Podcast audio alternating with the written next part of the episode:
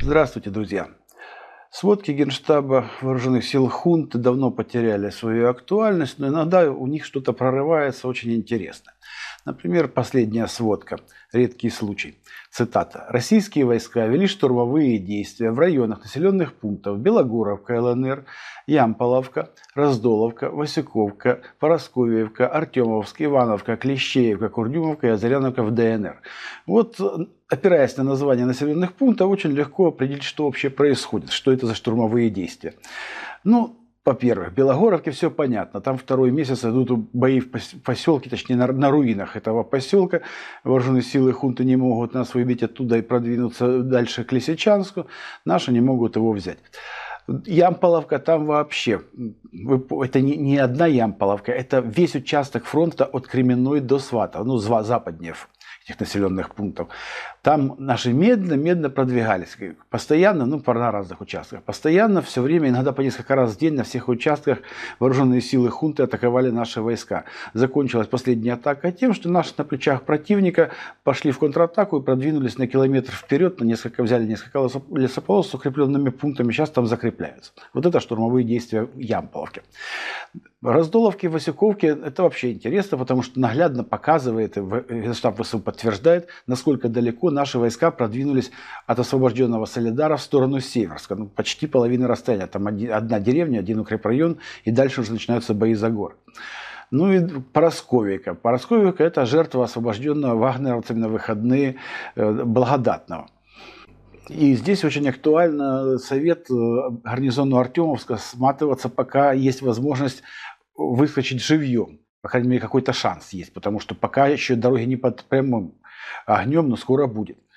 Тем более, что упомянутая Ивановская, названа Ивановка, на самом деле Ивановская, она в ДНР одна, Клещеевка и Курдюмовка названы до кучи, чтобы не подтверждать полуокружение Артемовска.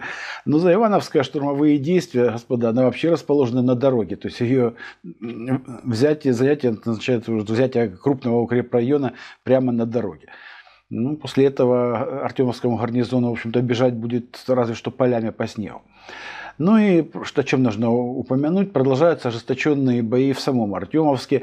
В районе улицы Ватутина вагнеровцы обнаружили трупы обезглавленные, мало того, с отрезанными кистями рук для того, чтобы осложнить опознание. При этом фото... нашлись в телефонах двоих трупов фотографии, которые подтверждают, что это наемники из Польши и Израиля.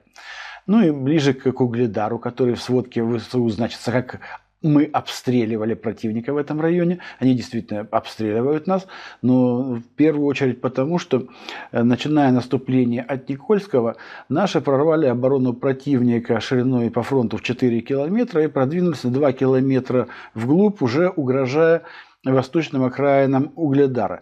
При этом э, настолько успешно, что Пушилин уже поспешил сообщить, что наши десантники уверенно контролируют, закрепились на восточных окраинах города. Так это или нет, мы узнаем, скорее всего, завтра. Ну, не будем гадать, посмотрим.